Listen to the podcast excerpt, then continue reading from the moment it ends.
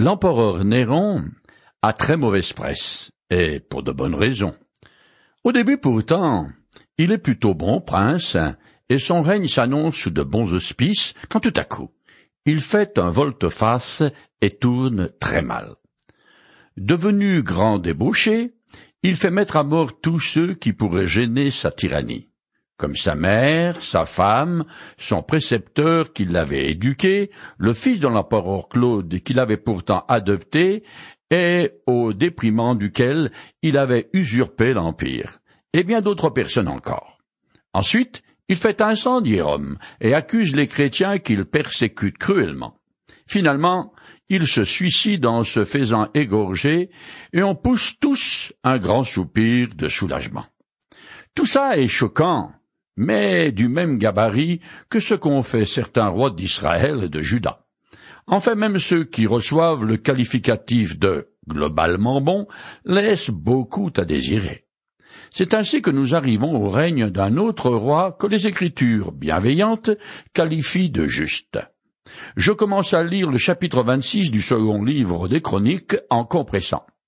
Alors tout le peuple de Juda prit son fils Osias âgé de seize ans, pour le proclamer roi à la place de son père Amasia. C'est lui qui ramena Elot sous la domination de Juda et qui la reconstruisit. Après la mort du roi, Osias était âgé de seize ans à son avènement, et il régna cinquante-deux ans à Jérusalem. Sa mère se nommait Yécolia. Elle était de Jérusalem. De Chroniques chapitre 26 les versets 1 à 3. Osias régna de 792 à 740 avant Jésus-Christ, en commençant par une régence avec son père Amasia. Il a continué la même politique que lui en combattant les Édomites et en reprenant le contrôle du port qui s'appelle Elat aujourd'hui et qui est à l'extrême nord du golfe d'Aqaba, qui donne accès à la mer Rouge. Je continue. Il fit ce que l'Éternel considère comme juste, imitant en tout point son père Amasia. De Chroniques chapitre 24 verset 4. Amasia a très mal fini, mais il avait très bien commencé. Osias imite l'attitude juste que son père a manifestée durant la première partie de son règne. Il fut un bon roi, mais sans plus, car aucune réforme religieuse n'a eu lieu sous son règne. Par contre, il s'est souvent engagé dans des campagnes militaires. Je continue. Il s'attacha à Dieu tant que vécut Zacharie, qui lui enseignait comment révérer Dieu. Aussi longtemps qu'il resta attaché à l'Éternel, Dieu lui accorda la réussite. De Chroniques chapitre 26 verset 5. Zacharie était un nom très commun. Il s'agit ici d'un conseiller et non d'un prophète, mais il nous est totalement inconnu. Ici encore, le chroniqueur affirme le principe de la rétribution divine. Tant qu'Osias était fidèle, il est béni de Dieu. Je continue. Il fit campagne contre les Philistins et démolit les remparts de Gath, ceux de Yabné et ceux d'Asdot, il fortifia plusieurs villes dans la région d'Asdot et dans d'autres territoires philistins. De Chroniques chapitre 26 verset 6. Osias oriente ses conquêtes vers le sud et le sud-ouest, c'est-à-dire dans le territoire des Philistins, des ennemis héréditaires d'Israël, et qui allaient du sud du port de Jaffa jusqu'à inclure ce qui est aujourd'hui la bande de Gaza. Asdod s'appelle maintenant Ashod, et se trouve à l'ouest de Jérusalem, sur la Méditerranée. C'est le plus grand port de transit d'Israël. Un pipeline en provenance de la mer Rouge y débouche. Je continue. Dieu l'assista dans la lutte contre les Philistins, contre les Arabes et contre les Ammonites du royaume d'Édom. Les Ammonites lui payèrent un tribut, et sa renommée se répandit au loin jusqu'en Égypte, car il était devenu extrêmement puissant. Osias bâtit des tours fortifiées à Jérusalem, il construisit aussi des tours de garde dans les régions de steppe et fit creuser beaucoup de citernes pour les nombreux troupeaux qu'il possédait.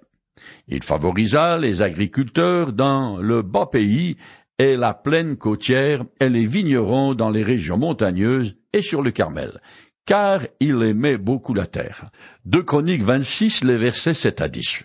La plaine côtière est une région de pâturage qui s'étend à l'est du Jourdain et au sud de l'affluent Jabok. Elle appartenait aux Ammonites, mais Osias l'a conquise. Carmel signifie verger, mais ce n'est pas la montagne bien connue qui fait partie du royaume des dix tribus du Nord, mais la localité située dans la montagne de Juda, au sud-est de la ville d'Hébron, et à trente-cinq kilomètres au sud-ouest de Jérusalem. Cette cité, qui aujourd'hui s'appelle Al-Khalil-El, est mentionnée dans Josué chapitre 15 verset 55 et le premier livre de Samuel chapitre 15 verset 12 et aussi chapitre 25 verset 2. Ce fut la capitale de Juda au début du règne de David. Cette région est propice à la vigne et aux arbres fruitiers. C'est pourquoi Osias y a encouragé le défrichement de nouveaux terrains. En raison de l'attachement du roi à l'Éternel, il réussit dans tout ce qu'il entreprend. Les tours qu'il construisit servent à abriter les gardiens des troupeaux en cas de danger dans ces steppes semi-désertiques. Des tours et des citernes ont été retrouvées lors de fouilles dans ces régions. Dans une citerne de Tel Baï Mirsin, on a découvert un sceau portant le nom d'Ozias. Je continue. Il avait une armée bien entraînée. Pour aller au combat, elle avait été organisée en divisions. 2600 chefs de groupes familiaux commandaient une armée de 307 500 combattants toujours prêts à engager le combat avec force pour défendre le roi contre ses ennemis. À chaque campagne, Osias leur distribuait des boucliers, des lances, des casques, des cuirasses, des arcs et des pierres de fronde. De Chroniques chapitre 26, les versets 11 à 14. Sans qu'on sache pourquoi. D'après un texte parallèle. Dans Deux Rois chapitre 15, les versets 1 à 4, Osias, qui veut dire L'Éternel est ma force, s'appelle également Azaria, qui signifie L'Éternel a secouru. Le roi assyrien Tigal Pélézer III mentionne dans ses tablettes qu'il fut arrêté dans sa marche vers l'ouest en 743 avant Jésus-Christ par une coalition dirigée par Azrio de Yodi, qui se traduit par Azaria de Juda. Je continue. Il fut aussi fabriqué à Jérusalem des engins conçus par un artisan habile et destinés à être placés sur les tours et aux angles des murailles pour tirer des flèches et lancer de grosses pierres. Ainsi sa renommée s'étendit au loin, car il fut merveilleusement aidé jusqu'à ce qu'il soit devenu puissant. De Chroniques, chapitre 26, verset 15. Le chroniqueur souligne bien qu'Osias bénéficie d'une bénédiction divine surnaturelle. Les engins mentionnés semblent être les précurseurs des catapultes et balistes utilisés plus tard par les Grecs et les Romains. Si c'est le cas, cet artisan habile serait donc le véritable inventeur de ces armes qui théoriquement ne virent le jour que trois siècles plus tard. Je continue. Mais lorsqu'il fut devenu puissant, son cœur se gonfla d'orgueil, ce qui entraîna sa perte, il fut rebelle à l'Éternel son Dieu, car il pénétra dans son temple pour offrir des parfums sur l'autel des parfums. Le prêtre Azaziriou entra derrière lui, accompagné de quatre-vingts prêtres de l'Éternel qui, avec courage, s'opposèrent au roi Osias et lui dirent Ce n'est pas à toi, Osias, d'offrir l'encens à l'Éternel, mais c'est réservé aux prêtres, descendants d'Aaron, qui ont été consacrés pour cela. Sors du sanctuaire, car tu commets un acte de rébellion, et de la part de l'Éternel Dieu, cet acte ne sera pas à ta gloire. De Chroniques chapitre 26, les versets 16 à 18. Un tel incident revient régulièrement dans la vie de tous les rois pourtant qualifiés de bons, avec peu d'exceptions. Regardons les soi-disant bons rois. David s'est cru tout permis et a pris la femme de son voisin, puis le fait assassiner. Salomon se met à plein ventre devant les fausses divinités de ses femmes. Roboam, une fois bien assis sur le trône, est devenu puissant. Il cessa d'obéir à la loi de l'Éternel, et tout Israël avec lui. Un chronique chapitre 12 verset 1 Son fils, Abia, mi-figue, mi-raisin. Asa fait de grandes réformes religieuses, enseigne la loi au peuple et est fortement attaché à l'Éternel. Mais attaqué par Israël Nord, il s'allie aux Syriens, puis fait emprisonner un prophète qui lui fait des reproches et persécute les hommes pieux du royaume. Il est puni. Le texte dit Asa tomba gravement malade et il souffrit gravement des pieds. Toutefois, même pendant sa maladie, il ne s'adressa pas à l'Éternel, mais seulement au guérisseur. De Chroniques chapitre 16 verset 12. Il a souffert deux ans, mais ne s'est pas repenti. Josaphat marche très fort avec l'Éternel, puis s'allie par mariage avec l'infâme Akab du royaume du Nord et se lance avec lui dans une opération militaire catastrophique. Mais Josaphat, au moins, revient à de meilleurs sentiments et finit bien. Joas commence très bien, mais il finit son règne par faire exécuter le fils du grand prêtre qui lui avait sauvé la vie. De Chroniques chapitre 24 verset 22. Amasia commence assez bien, puis s'allonge à plat ventre devant les faux dieux des Édomites, un peuple qu'il a vaincu, et menace de tuer un prophète qui vient lui faire des reproches.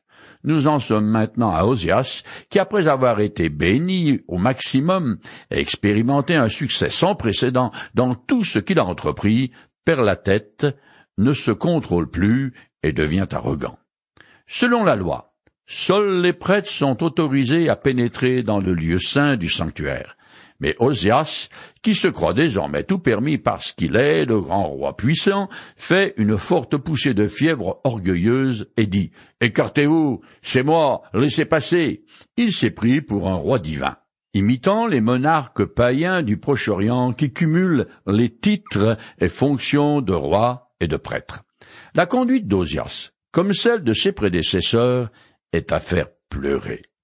Je finis de lire le chapitre 26 alors Osias, qui tenait un ascensoir à la main, se mit en colère contre les prêtres. Au même moment, alors qu'il était là dans le temple de l'Éternel, près de l'autel des parfums, la lèpre apparut sur son front.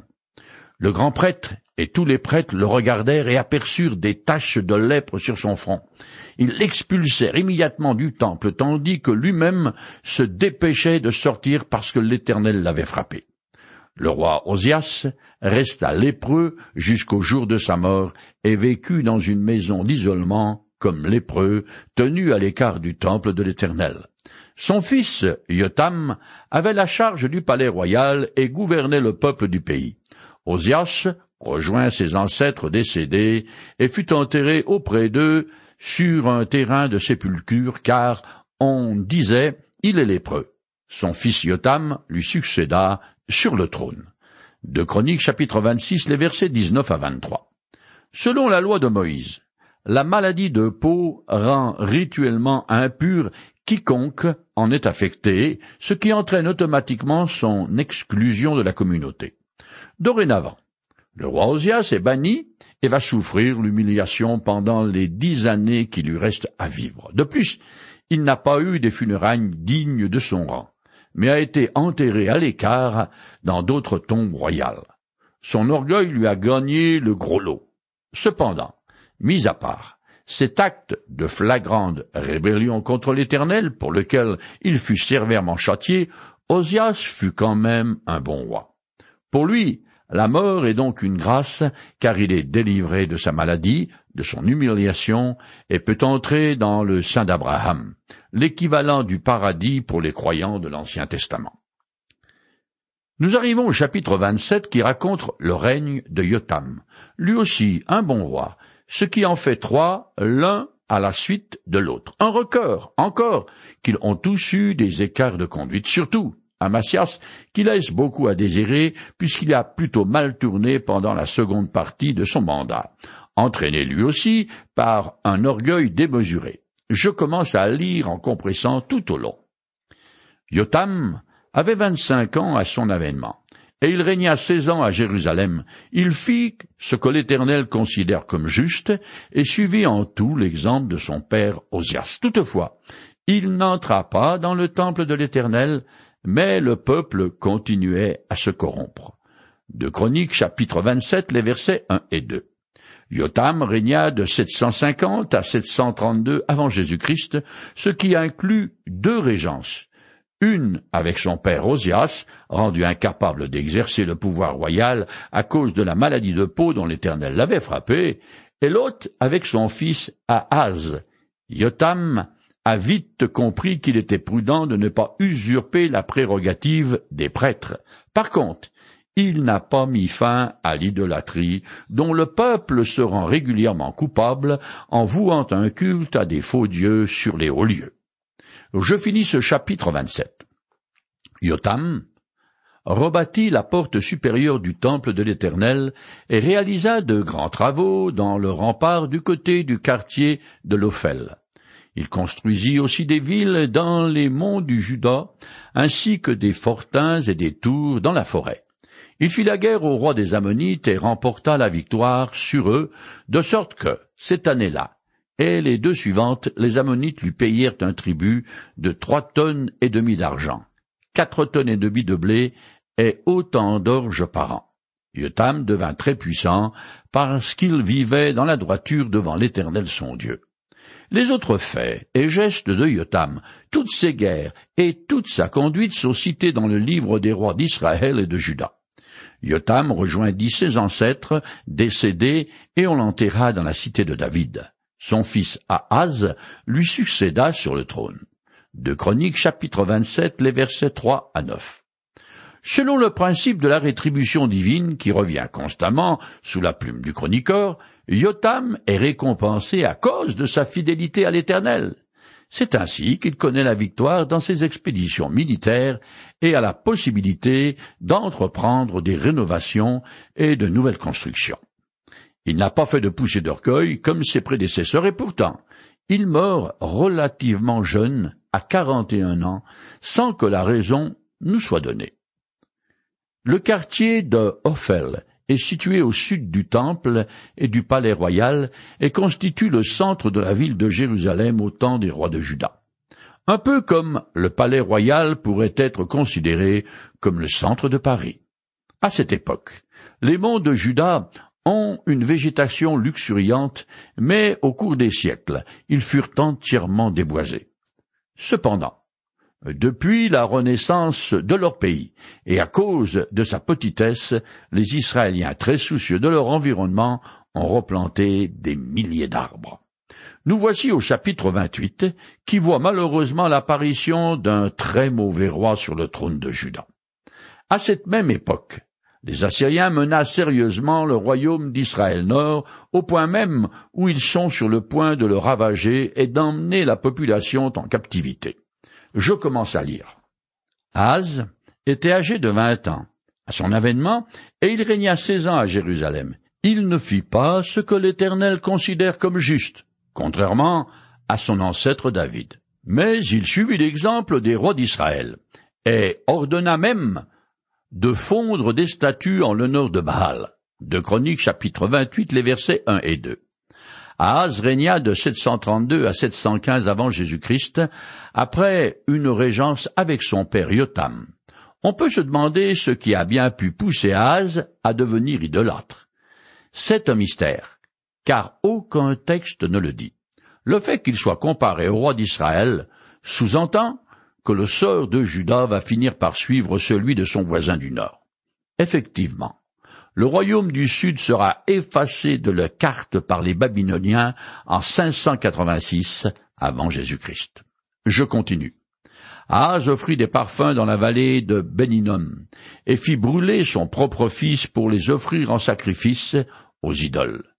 Commettant ainsi la même abomination que les nations païennes que l'Éternel avait dépossédées en faveur des Israélites il offrait des sacrifices et brûlait des parfums sur les hauts lieux, sur les collines et sous chaque arbre verdoyant.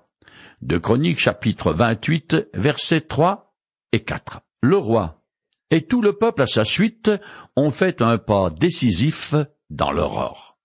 Les Israélites du Sud suivent les traces de leurs congénères.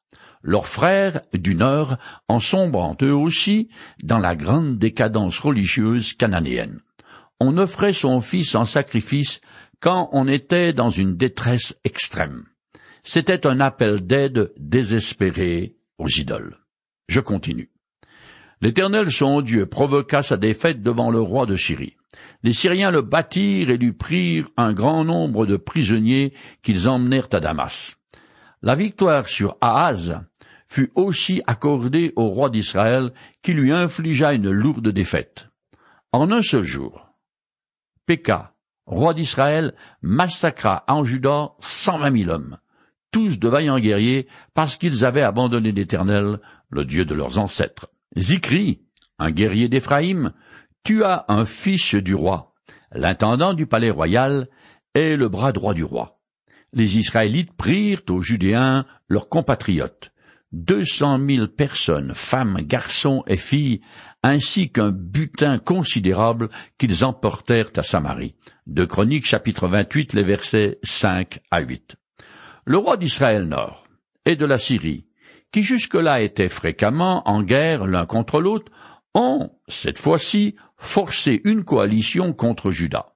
Un certain nombre de ces campagnes militaires sont des guerres civiles entre Israélites. C'est déjà la troisième fois que Juda est attaqué par les Syriens.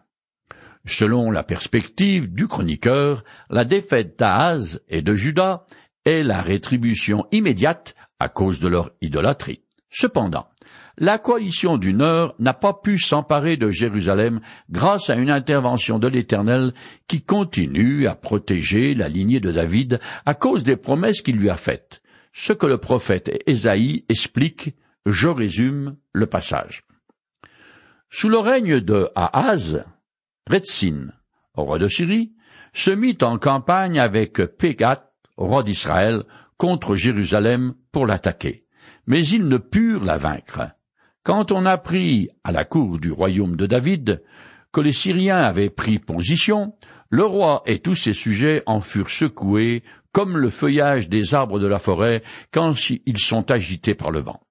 Alors l'Éternel dit à Ésaïe, Va à la rencontre d'Ahaz, tu lui diras, Écoute-moi, garde ton calme, n'aie donc pas peur, et ne perds pas courage devant ces deux bouts de tison fumant. La Syrie, il est vrai, projette un malheur contre toi de concert avec le roi d'Israël, et ils ont dit, marchons contre Judas, jetons-y l'épouvante, conquérons-le, établissons-y, comme roi, le fils de Tabéel.